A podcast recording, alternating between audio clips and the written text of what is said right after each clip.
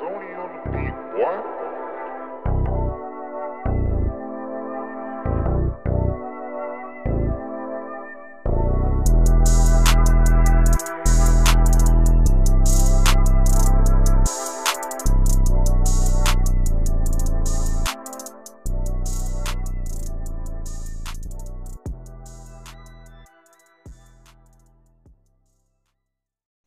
Hello, everybody, and welcome back to the P's and Q's pod. We got a special, special show for you today. Got a special guest, but uh, to start, I'm Parth, and I'm here with my boy Q as usual. How you doing, Qua? Yes, sir. Welcome back, ladies and gentlemen. It is I, the one and only Marquel Fripp Owens. We are back for our first edition of the P's and Q's pod for the off season, a pretty off season that came pretty earlier than a lot of us would like, but a season that had a whole lot of good, a whole lot of bad. But as you said, we definitely have a special guest here to help us discuss a lot of that. Would you like to introduce yourself to the people, Brad? Yeah, for sure. Yeah, I'm uh, Brad Spielberger. I work at uh, Pro Football Focus. You can follow me on Twitter at P F F underscore Brad, and I'm our uh, salary cap and contracts analyst. So obviously, something the Eagles, uh, you know, need to pay attention to a lot. Um, you know, as they move money around. But, uh, yeah, thank you guys for having me on. Definitely, man. Always yeah. our pleasure. Always our pleasure. Mm-hmm. Thank you for your so, time. As we said, the birds, man, we heading into what could be many, what many would consider a crucial offseason, man. Of course, where should we start? What could we start with other than at the quarterback position, man? There's, if you look around Philadelphia, there's a big divide. You have some people who are team Hurts, some people who really feel like the team could make a power play elsewhere. Of course, by a power play, it seems like most people have bought into the prospects of a possible Russell Wilson trade. Um, would you like to discuss any of that, Brad? Yeah, I mean, I think the, the beauty of Jalen Hurts stepping up and playing well in his second year is that they have options, right? I mean, if he was if he was really bad, then it's maybe a they're in more of a panic mode or they're more desperate, but he's good enough that they know that if he has to be the starter in week one, that's okay. And, and that gives them a ton of power because now if they're not in love with anyone in the draft, they don't have to force a draft pick and can, you know, maybe have three first round picks, not at quarterback, and, and really overhaul the roster. As for trades, you know, it sounds like Deshaun Watson did not want to go to Philadelphia earlier. I don't know if Philadelphia fans, maybe not all of them want Deshaun Watson, but I would be surprised if Philadelphia doesn't at least make a couple calls, just see what's going on there. You know, I, I think now that Miami's out of the running, it sounds like New York is not interested. Um, you know, maybe Denver is interested, but I, I think Philly, I mean, you guys know, Howie Roseman, he, he doesn't, he, he's mm-hmm. making every call he can just to see yeah. what's out there. Definitely. Definitely. Yeah, and I'm, it's, yeah. And I think Howie, you know, like all of us, watched that uh, last playoff game that we all saw. And uh, it's hard to come away from it, you know, without thinking that, you know, you need uh, a quarterback of that caliber, you know, or, you know, somebody who comes in right away. And that's not to say, you know, maybe Jalen can't get there in a couple of years, but, you know, it's it's pretty obvious that, you know, where we as a team are not at that point. Um, do you think, like, I mean, in your opinion, do you think that's like, that's something that the Eagles should be worried about right now? Or do you think, you know, the smarter kind of team building standpoint is just, you know, let's, let's focus on getting this roster set and then, you know, worry about getting ourselves a Mahomes type of guy, you know, something like that. Yeah. You know, I think when they went kind of all in, they didn't go all in, but when they were very aggressive after the Super Bowl in trying to obviously win another one, and, and they spent a bunch of money and pushed a lot of money down the road, obviously on guys like Brandon Brooks, who and that was the, the first big move of the offseason with him retiring, um, mm-hmm. which will help them in, in terms of the salary cap. But But nevertheless, when they did that, they kind of knew, especially once the salary cap dropped because of COVID, that they were not going to be a competitive football team probably for this season. And, hey, they still made the playoffs. Um, and maybe a little bit of that next year as well, because you still, you know, you got to think they're looking to replace, you know, Jason Kelce in the near future. Like there are still some older guys that are key contributors for this team, key leaders in the locker room. Um, so, yeah, I, I still think twenty twenty-two will be viewed as, you know, let's be competitive, but still not be super aggressive. Let's let's let our young guys get a lot of snaps. So, you know, let these rookies play, let these sophomores play a lot of football. And then in twenty twenty-three, if if they think they're kind of back in a good spot, and maybe Hurts didn't take another step, then that's where I think they could, like you said, maybe trade for Russell, you know, maybe do something big at that point. Mm-hmm. So, yeah. I mean, I hear you mention Brandon Brooks and his retirement. Of course, Brandon Brooks has been a pillar of the Eagles' offensive line since his acquisition dated back in twenty sixteen. Now, there's no doubting exactly how talented Brooks was. Brooks was a talented guy. I think I saw something earlier today that said he's only allowed like four snap, four sacks in his whole career in Philadelphia, eight in his whole career in in general.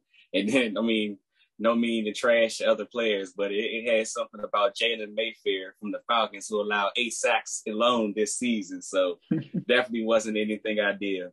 But, I mean, it's not easy returning from two injuries in general, not to mention two Achilles tears. And Brooks mentioned that how sometimes you just have to be able to listen to your body. So, I mean, before his retirement, the Eagles sat at what I believe was like thirteen million dollars in cap space heading into the offseason. Do you have a clue exactly what the numbers should look like following his retirement? Yeah, so what they're going to do is actually the exact same thing they did with Alshon Jeffrey and Malik Jackson last offseason, which is you you there's a, there's a mechanism you can use that that will push some of the cap um, into twenty twenty-three. So it'll it'll lessen the burden on next year um, and push a bunch of money in twenty twenty-three. And I believe um, they should save about twelve million dollars. I think it's a lot of money they're, they're going to save. I, I You have to look that up, and, and you can go, I should say, you can always check all these things on over the cap dot com. I got to shout out over the cap dot com. But if you have any any contract questions, always go there. They, they have everything you're looking for. Um, and there's actually a former Eagles, or there's a current Eagles front office member who used to write for the website. So, um, you know, great website for anything contract related. But, yeah, I mean, Brooks opens up a lot of money, and he was a phenomenal player, but he obviously has not played much in the last two years. And, you know, I think if you're sticking a right guard next to Lane Johnson, you could probably – Probably, you know, maybe save some money there because you have probably the best right tackle in football. Um, I, I think it's a it's a potential benefit um, overall because I think it will give them some flexibility to maybe spend elsewhere. Definitely, definitely. And in terms of spending elsewhere, I mean, of course, you mentioned all this, as we said at the start, comes to start and end with Jalen Hurts and his hopeful development. So let's just continue to look down the line as we are now. As we know, Hurts was selected in the second round of the draft, so the Eagles aren't really afforded the luxury that many teams would like with quarterbacks in terms of a fifth-year option. And now with Hurts heading into year three, like with most teams, from what I've seen, whether it was the Eagles earlier with Carson or the Rams with Goff, when you get a quarterback who's basically a year or two out from contract situations, you want to try to get ahead of the eight ball. So, I mean, I like to think probably, let's say, heading into Hurts' third season, let's say, well, not heading into his third season, this is his third season. Let's say he takes not too big a leap, but a decent leap, like shows a lot of the things that you expect to see, shows comfortability in the same scheme for the first time since he was in high school, like just basically continued growth. And you're the Eagles heading into the last year of his deal, basically. One, would you... If you're the Eagles, would you just let him play out that fourth year and worry about the contract situation later? Or, and two, if not, what would a potential Jalen Hurts deal look like for the Eagles? Or what could it look like? Yeah, so great question. So after the third year is the first time you're eligible to sign the early extension. And the Philadelphia Eagles have consistently been a, a front runner. They always do this. They are comfortable setting a market, whereas most teams just kind of want to follow what everyone else does. You saw it this year, obviously, with Jordan Mailata, with Josh Sweat. I mean, this is what they've been doing for years upon years. So if Hurts takes a step, I would say takes a big step in the passing game, maybe not a big step overall, but shows a, a stronger ability to throw the football. I think they absolutely would consider it.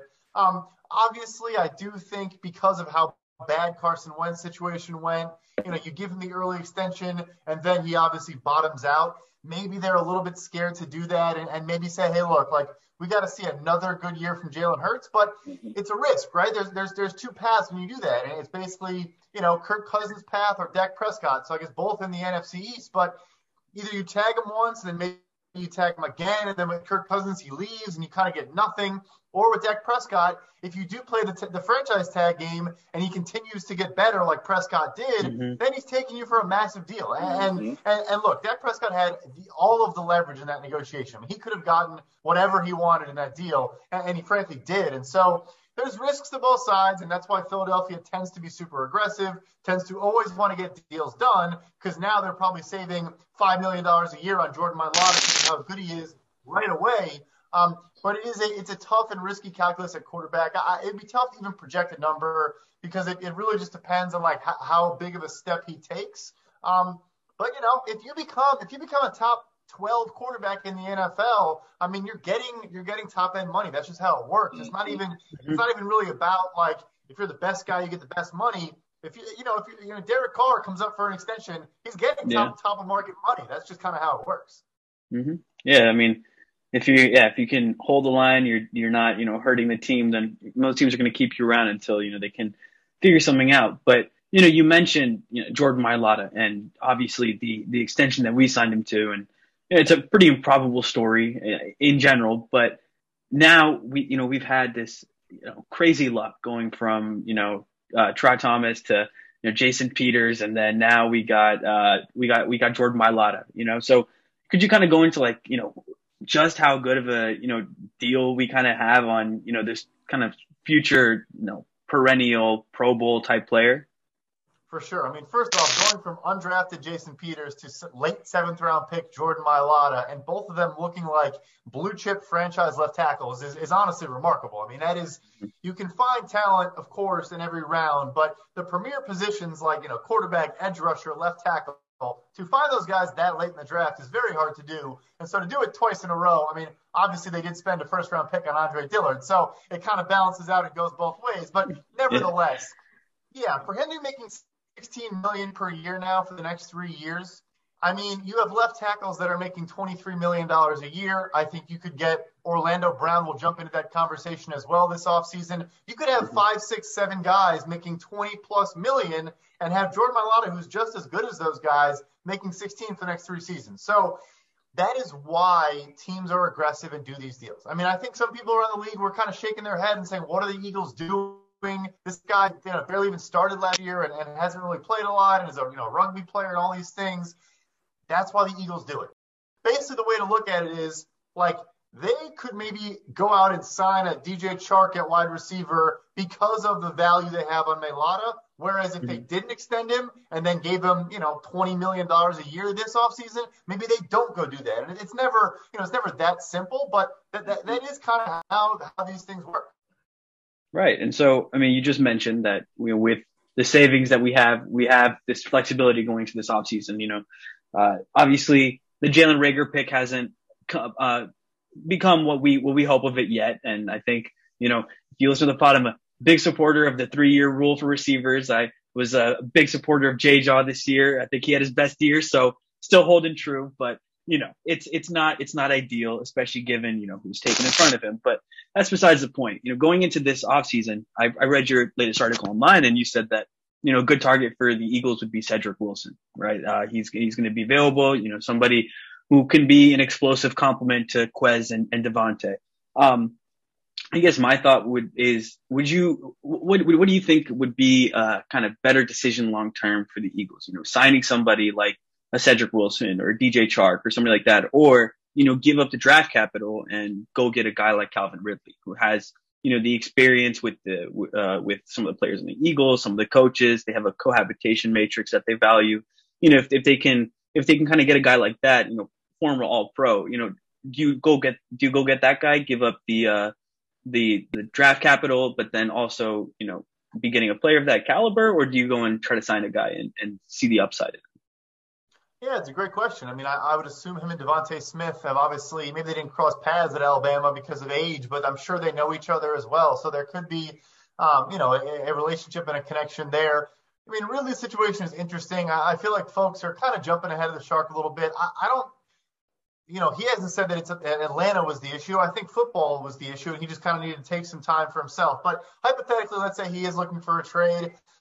Yeah, I mean, even though I would say the Eagles, made, like, they're not a player away. Like, they're not a Calvin Ridley away from making the Super Bowl. But mm-hmm. this is what those extra draft picks do, right? Like, if they didn't have the, the extra picks, I'd probably say no. But because they have three first-round picks and, and, and all these things, yeah, because I don't even think you need to give up a first at this point. I mean, normal Calvin Ridley, you're probably giving up a first-round pick. Now maybe he goes for a second and a fifth, or maybe, you know, similar to the Julio Jones compensation um, that, you know, that Atlanta just got, you know, this past offseason. So, yeah, I mean, why would you not? Because he, Devontae Smith looks great. I think he's a good young rookie. I think he's going to be a good player. Um, but those two guys on the outside with Quez Watkins, you know, as a burner, yeah. um, I mean, that, that could jump into one of the one of the better, you know, wide receiver groups like right away.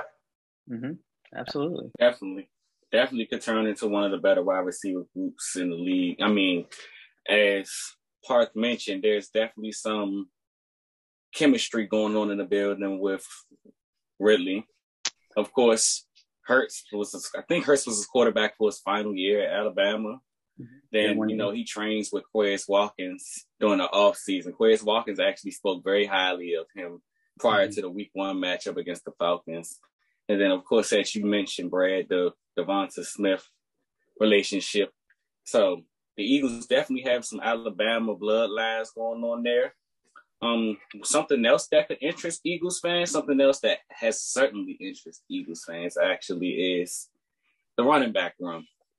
Now, we also have a group podcast where we got most of the guys from the site get on with the Philly Blitz pod. And during that pod, we actually had a guest on, offensive coordinator for, um, not, I'm, I don't remember exactly which high school it is, but it's a high school in Pennsylvania, man. Really good friend of the pod, Coach Ted Taggart.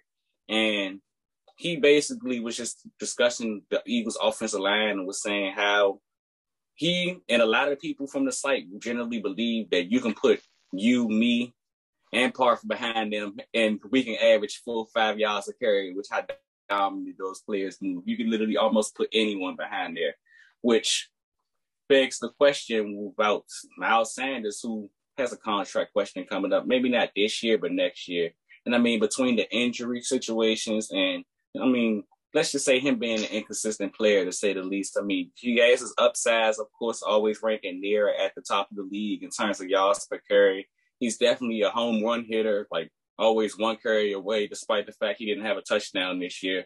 But then there are also the same facts where you watch the game, you like, you could tell there was a cutback lane right there, or the play was designed to go right here, and you looking for the big play where sometimes fans get get sick of it, for lack of a better term, of him not following the directions and feel like you can get more out of the position. Some fans actually preferred when Jordan Howard was in the game. So, I mean, do you think it would be smarter along from Philadelphia's terms based on the prospect that Sanders is, along with what they have up front with the offensive line, for them to look for a potential replacement in the draft, or do you think Sanders could be in line for uh, an extension as well? Yeah, that's a great question. Honestly, uh, everything you said, I, I think I would agree with. I also like him as a receiver. I think he has good hands out of the backfield too. Um, but yeah, I mean, I don't know what it is, those Penn State running backs, but him and Saquon just can never seem to find the hole. Um, oh. And for as talented and athletic as they are, sometimes, like the, like like you said, the coach said, this Philadelphia Eagles offensive line, look, I, I watched Jordan Howard in Chicago, I'm a Bears fan. Like, no disrespect, but, like, the guy just falls forward. But but that works exactly. behind But that works behind the Eagles line, and you're going to get six yards a carry if you do that. So I would say for them, you, you definitely want to look to supplement it, but th- that's a spot where I'm maybe kind of just signing some cheaper free agents and kind of just filling it in with, with kind of guys that you're not, um, you know, spending a ton on. Or, again, yeah, maybe, you know, a third or fourth or fifth round pick. Um, but I wouldn't use, you know, high-end draft capital or big money on it. Um, you know, I, I think maybe even exploring, if you wanted to, if you if you didn't trust Sanders' health, like a James Conner, you know, in free agency this year. Like, I still think he had a phenomenal year. Obviously, scored a billion touchdowns, but I still think he's probably going to get a deal for, I don't know, two years, twelve million dollars, something like that. And and he's an example of what you're talking about, where is he a dynamic, game-breaking, big play waiting to happen? Maybe not, but he scored seventeen or eighteen touchdowns for a reason, because he, he you know, he knows how to find space, manipulate space, and move forward. So I would definitely supplement the spot, but I wouldn't prioritize it. Definitely, man, definitely. I mean, of course, as we saw throughout the course of the season with Sanders and Howard and Scott, and even during the Dallas game, that the Eagles seem to run a couple bodies deep at the running back position, so I wouldn't necessarily put it along the top of their priorities. Just a question to see exactly what the market for Sanders could look like towards the future. But if he has a, if he has a big year, you know, he, because of the draft status he has, and because when he does play well, he obviously produces. I mean, yeah, he's probably going to be asking for like ten million dollars a year. Like, he's going to jump into that conversation.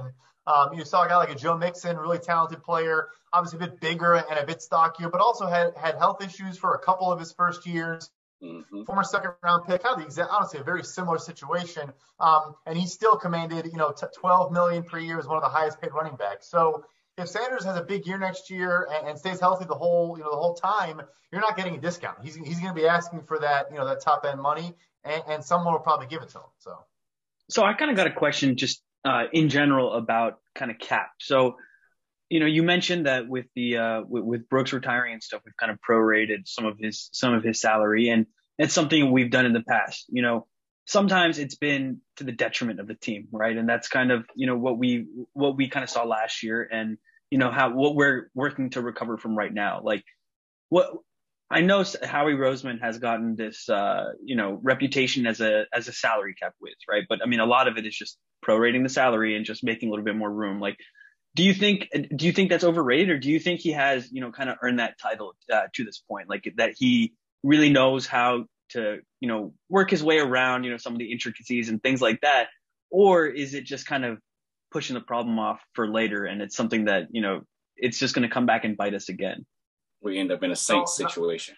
Yeah, yeah, exactly. So I'm, I'm not just saying this because I'm on an Eagles pod. No, the, the Eagles front office, in particular their football administration department, which is, you know, salary cap, mm-hmm. um, and how how we got to where he is now, is is the, is the leader of the industry. I mean, they are They are doing things that other teams, after seeing them do it, call their guys up and say, oh, I didn't know you were allowed to do that. Like, that's how creative they are. Yes, the standard restructure where you just push money down the line, any any person could do that. And, yeah, you shouldn't be, like you said, with the Saints. Like, yeah, if you just keep doing that over and over and over again, then you end up one hundred million dollars over the cap, and you have to, you know, cut a bunch of guys and do all these yeah. things. So that doesn't take a whiz, but some of the things they've been able to do and the creative things they've done, um, like I mentioned, the Alshon Jeffrey and Malik Jackson approach, they're the first team to ever do that. Like, that's – and I'm not going to go into the full specifics of all the nuance of what they did, but they are constantly finding new ways to do this. Um, but in a general sense, yeah, you want to stop – pushing the, you know, kicking the can down the road is what folks say a lot of the time, mm-hmm.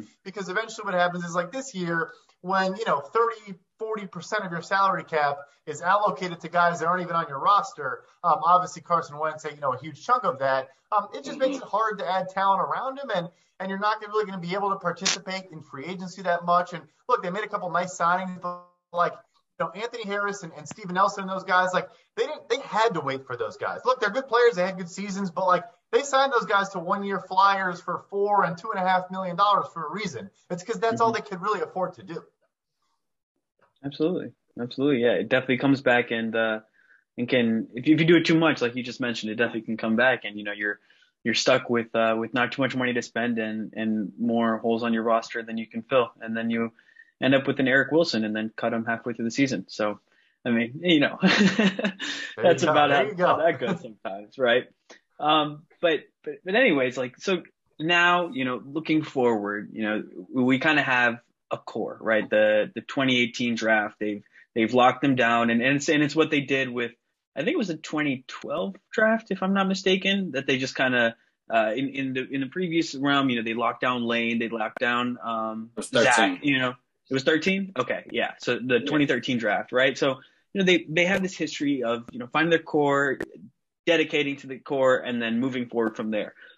How do you think, you know, the Eagles are, you know, salary cap wise and just, you know, roster built wise, you know, how do how do you think we're looking going to this next era of football with, you know, Nick, Nick Sirianni and, you know, Jalen Hurts or whoever it may be in the future? I think there are some some tough decisions coming for some, you know, long time, you know, I mean, should be Eagles, potentially Ring of Honor type guys. I mean, Fletcher Cox, obviously the big name that comes to mind.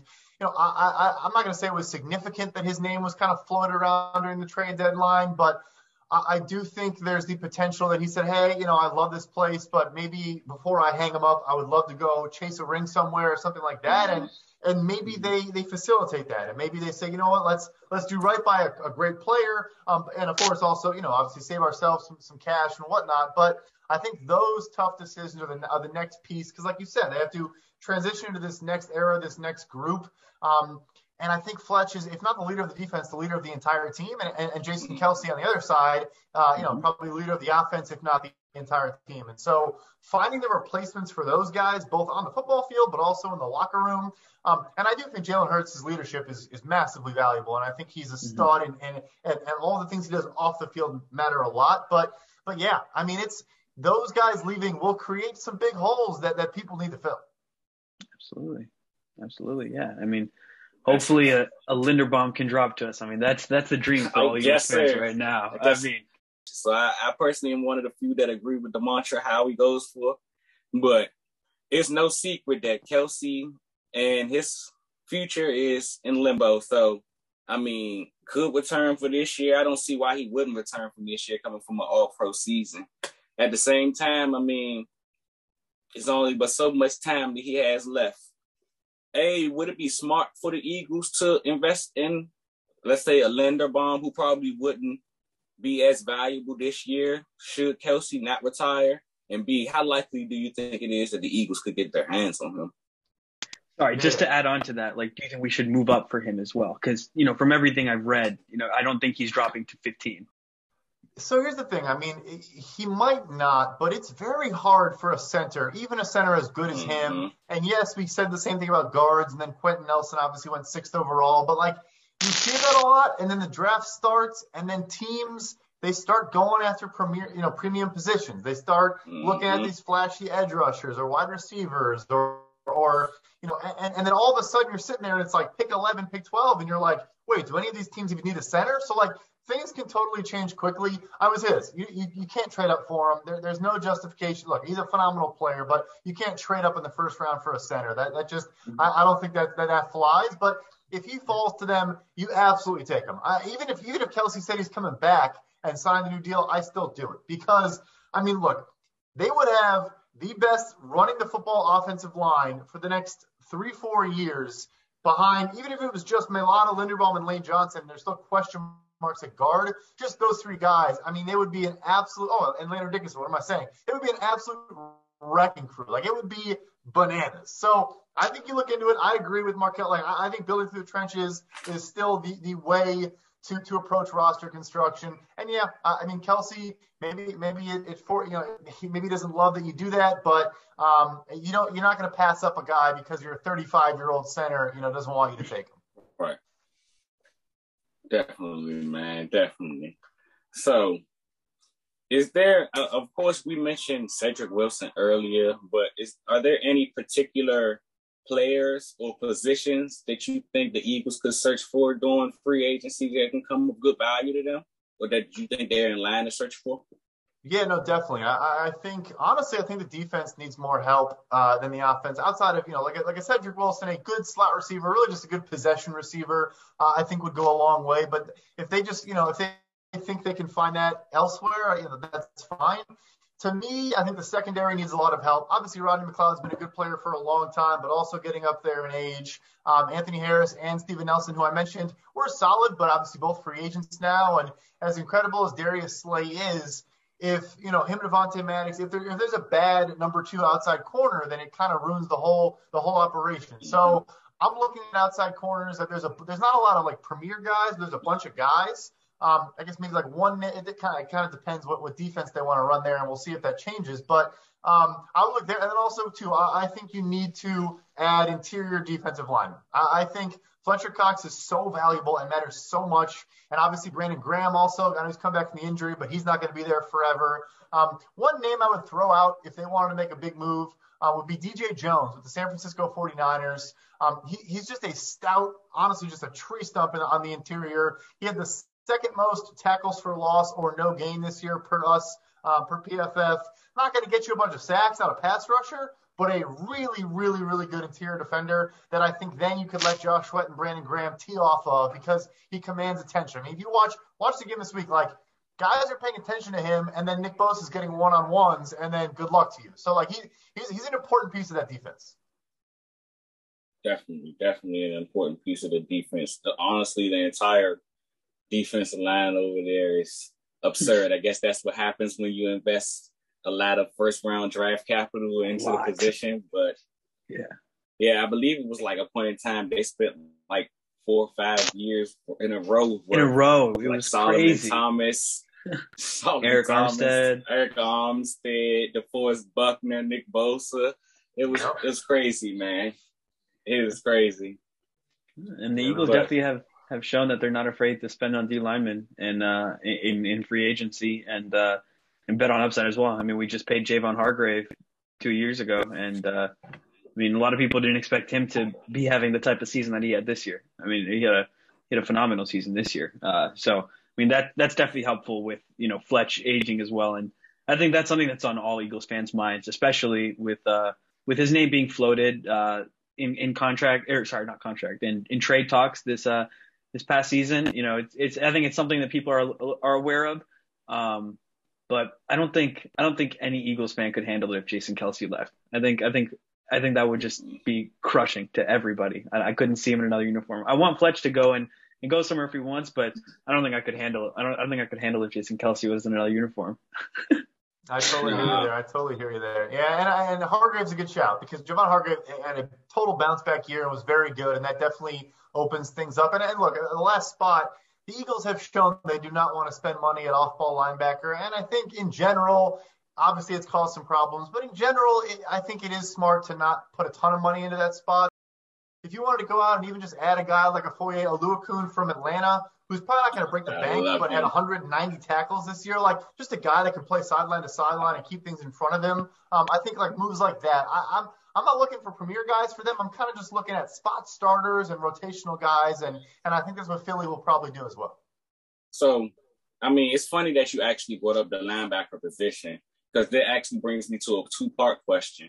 So, another thing that most Eagles fans are probably wondering about, of course, before we we got on the pod, we had an uh, opportunity to ask you about coaching position elsewhere.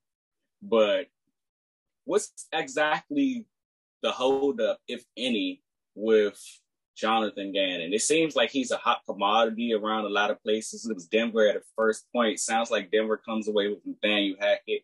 Um, it sounds like he was supposed to be the lead candidate with Houston. I'm not quite sure exactly what's still going on over there. So do you have any information for the people on that? And two, if the Eagles were to still main, were to be able to maintain Gannon heading into next season, clearly he, he has stated himself on numerous occasions, both before he got into Philadelphia and while he was in Philadelphia, about His pref- his preferable emph- emphasis on the linebacker position, like even when you date back to his, his time with Mike Zimmer in Minnesota, when they had Eric Kendricks, or his time in Indianapolis, Darius Leonard, it, it seems like the position was always something of value towards the teams that he's been involved in, something that he's learned from. So do you think that it would be, that would be a reason to get the Eagles to spend or use capital on a linebacker early? Despite how that's a great question. No, that's a great question. Yeah. So just first again, I still do think he's probably the leader in the clubhouse in Houston. Um, it kind of went quiet there, and then of course today there was a report that um, Rams offensive coordinator Kevin O'Connell interviewed there at some point this week. What's happened across the league and and is happening maybe there as well is that just these these agents, you know, these coaching agents are, are trying to, you know, get good contracts for their guys, and then if things aren't, you know, finished off, then what they do is they say, hey, Schefter, go put out that we're interviewing this guy to maybe try to get it back to the table. So I still do think Gannon will be Houston's head coach. I think, honestly, if not, Minnesota might even take a look at him, um, you know, back, you know, maybe think about bringing him back to Minnesota. Um, but, yeah, if he's emphasized that, that, that is what you do. If your coaches want talent at a spot and believe they can utilize that talent and, and put them in position to succeed and impact the football team, then, yeah, definitely. Um I mean, there's some phenomenal linebackers in this draft, too. I mean, if, you, if they're in love with, like, a Nakobe Dean, or they're in love with a Devin Lloyd, and um, and they want to go that route, I mean, just because it's not their preference, they should still explore it because, I mean, yeah, like a Nakobe Dean at Georgia, um, I mean, changes the entire outlook of your defense. And, and the one thing, if you're, which I'm sure the Eagles agree with, you are going to spend at that spot. You need speed. You need guys that can cover tight ends, that can cover running backs um, in the passing game. And I think both those guys, Lloyd's kind of more near, down near the line, but I think both those guys could definitely do that. Um, so, yeah, I mean, Gannon's defense, frankly, wasn't extremely impressive this year. I do think talent matters a lot on defense, and they were missing talent at some spots. Um, if he thinks linebacker can change that, then yeah, I mean, they, they should definitely um, take a look. There's no one that's going to break the bank in free agency, uh, but there's a bunch of options. I mean, if they wanted to, I mean, a Leighton Van Der Esch in Dallas will get something. Um, there's definitely some names and, and no one that they're going to have to spend a ton of money on. Totally makes sense. I mean, so uh, as I'm yeah, go on. Yeah, continue. Continue. Uh, I was saying, as we know, the Eagles haven't hasn't spent in a top tier quality selection of the linebacker in what I like to call the Stone Ages. I mean, that's just not as as you said, Howie says that's just not his M O. It's not really something he's interested in. And then, of course, as you said earlier when we was having the discussion about Linderbaum, I mean, if anything, Howie is very huge on positional value. But getting your defensive linemen, your offensive tackles, wide receivers, the people that you basically don't have to pay, pay top dollar for in free agency, he wants to try to eliminate those positions as quickly as possible during the draft. So that way, when you get to free agency, if you need to come away with a bargain deal, you ain't spending too much money elsewhere. So, I mean, it'll be interesting to see exactly how it comes away. But go ahead, Park. No, yeah. I mean, I was just kind of I, kind of going to talk about the same thing, just the fact that, you know, organizational value has just not been placed upon linebacker. It'll be interesting just to see the, uh, not to see, but see the results of the conversation, excuse me, between Howie and, uh, and, and Jonathan Gannon, if he, if he stays around, because, you know, he stated over and over again that, you know, he wants a linebacker. And throughout the season, it, it couldn't have been more clear that we needed a linebacker in the defense. You know, I mean, I love Alex Singleton. I think he's a great guy, but I mean, he's just, he's not up to the task all the time. And, and T J Edwards is really good, but I think he, he needs somebody, he needs somebody with him. He needs somebody, uh, you know, running mate, uh, a true Mike next to him, maybe. Um, but I think, uh, I think, uh, you know, it was, uh, interesting to see the, uh, defense and, uh, you know, organizational philosophy just kind of change, um, over time. So, let's see if uh, if it'll continue into this uh, next offseason. Yeah, like they clearly have shown they're willing to adapt. I mean, they obviously they want to prioritize the passing game, but as you guys saw, they tried to be a pass-first football team for the first you know eight weeks of the season. It didn't work, and so they completely idea. flipped everything on its head and, and went a different direction. So, you know, as for the linebacker, maybe they do the same thing. I mean, also one more name, Alexander Johnson, who, who's a Denver Broncos free agent, would be a great Mike. I mean, he's just a um, just that's who he is, just a rangy linebacker, and I don't think he would break the bank either. He's coming off an injury. Um, but yeah, I don't think they're you know that. They, They're married to one philosophy and they'll never deviate from it. I just think in general, as you guys, you know, you've said already. Um, but yeah, look, also if a coach and an empowered coach, which Gannon will now be, you know, he's going to feel mm-hmm. pretty good about himself coming off this. Yeah, you can say, look, you got to get me somebody to work with because this, this group is just not cutting it. And, and maybe they listen. So let's say in the uh, assumption that Gannon does come away as the head coach of the Houston Texans this offseason. Is there anyone in mind that you think Philadelphia will replace him with? I've seen that Vic Fangio, who has been a hot name for Philadelphia fans, I'm not quite sure how likely that would be, but it's been brought up. But I seen he had an interview with Jacksonville today, as we mentioned, and we spoke about that before the pod, and I'm pretty sure that that probably was more so for a defensive coordinator job than any, if anything. But any other names that the uh, people should look out for? Yeah, I think the, the, the great thing for them, if it does happen, is there's a lot of available, talented defensive coordinators. So I think one tough thing is that Sirianni probably can't dip into that Indianapolis Colts pool because I think Matt Eberflus is now going to kind of poach a bunch of guys and bring them to mm-hmm. Chicago, uh, where he's now the head coach. So, so that well is probably dried out. But I mean, even Wink Martindale, the, the now former Ravens defensive coordinator, um, is now looking for a job. I actually think he worked for Uh, not the Eagles, but nevertheless, there, there's so many names out there. Um, you know, I think Lovie Smith in Houston could come available. Um, like, and yes, fans might hear these and be like, you're just kind of saying names we all know. But if Nick Sirianni can't tap into, you know, kind of his connections, I think it would be smart to just maybe go with a veteran, kind of older guy that, that is around and is available. And th- there's a lot of those guys.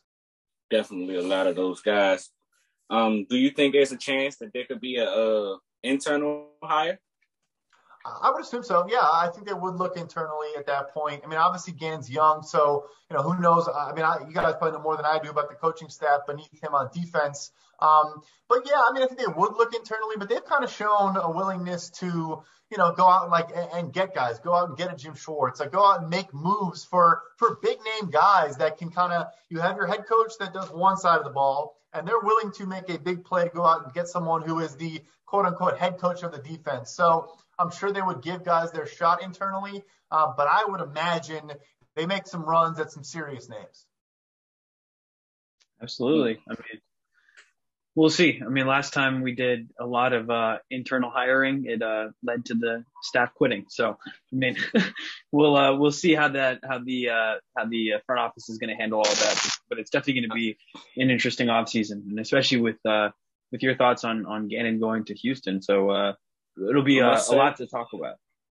I must say, though, mm-hmm. just to uh, put something out there for the folks, and maybe we'll be able to hear something back from you, Brad, along the lines after today to see if you can pick up anything on this. But it's possible that Denard Wilson, the Eagles' defensive backs coach, could somehow get re in line for the promotion. There you go. Well, yeah, I mean, I, I'll, I'll see if I can find anything out. But, yeah, I mean, I think at this stage, as soon as Gannon starts taking all those interviews, you, you have to at least start, you know, talking to your guys. And, and you know, they also, they probably deserve the opportunity to at least make their case that they deserve it. Mm-hmm. Um, I wouldn't be surprised. I mean, I think I, I could see a scenario where Sirianni makes a big push and says, like, let me, like, trust me to do this and trust me to bring a guy up. Um, you know, we're a new staff. We want to keep everyone's confidence high and, and keep everyone bought in. And and still, maybe if, you know, you're not trying to win a Super Bowl in twenty twenty-two anyway, you know, don't spend a bunch of money on some hot, you know, old, old defensive coordinator. Let some young guy maybe become the next Jonathan Gannon. I mean, why not? Absolutely. I mean, people talk about, uh, you know, you need like all this experience at you know, coordinating and, and, and that kind of stuff. But I mean, we Quell and I were talking about it earlier. Andy Reid. Had uh had, had been an offensive coordinator. He'd been an offensive nope. coordinator for no, he hadn't. Uh-uh. He'd been tight ends and he hadn't been an offensive right? co- coordinator or a play caller. Just a quarterback yeah. and a tight ends coach. So I mean, you you, you never know. There's a lot of talent out there. But uh, Quell, do you have anything else? Um, actually, yeah, one more thing before we actually let you go, Brad. So you actually explained a little what you do with P F F at the beginning. So I know at least people like me. Here, we know exactly what P F F is all about, exactly what the database analysis and how you try to basically apply analytics to a lot of what's going on in terms of your grades and projections and stuff of that nature. A lot of people could probably see, I mean, how that applies on for the on-the-field aspect, but for your aspect of the job, when it comes to salary cap, how much of this analytics would you say applies to your job? And would you say it's more similar along the lines to like a Moneyball kind of thing? Yeah, no, one hundred percent. That, that is what I'm I'm trying to do um, is apply, you know, Moneyball ideology to football. And, and I think the N F L is still kind of behind the other leagues um, in, in that regard. Um, and, yeah, so it's, it's trying to identify, like we just talked about, positional value and things like that. I mean, even, you know, Lane Johnson, for example, like, the gap between right tackles and left tackles in compensation used to be by like millions upon millions of dollars. And and the Eagles kind of were like, it doesn't really make a lot of sense. I mean, right tackles are, are doing a lot and, and are good players too. So like there's always stuff to explore. We still think defensive backs are not paid enough. And, and there's like, there's always things going on. Um, yeah, that, that's, that's essentially what I'm, what I'm trying to do. Yeah. Okay, man. Okay. I get you. I get you. All right. Well, we really appreciate your time, man. Definitely appreciate your time. Enjoyed having you on. You gave us some really, really good analysis about the Eagles. Hopefully we can get you back sometime in the future. Yes, that sounds good. Thanks for having me. We'll we'll uh, we'll get something else on the books, maybe this offseason. Absolutely, definitely, yeah. Man. Thank you so much for your time again. I mean, had a really good time, learned a lot, and uh, and, and hopefully you know, the, uh, the, the, the listeners learned as much as we did. Uh, and we really had a, had a great time and really appreciate your time. But, uh, as always, this has been the, uh, P's and Q's shows.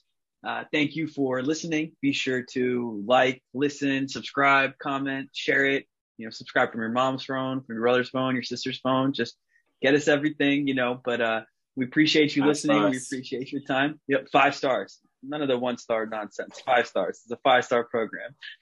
but uh, but but really, thank you all so much for your time, uh, and thank you, Brad, for your time.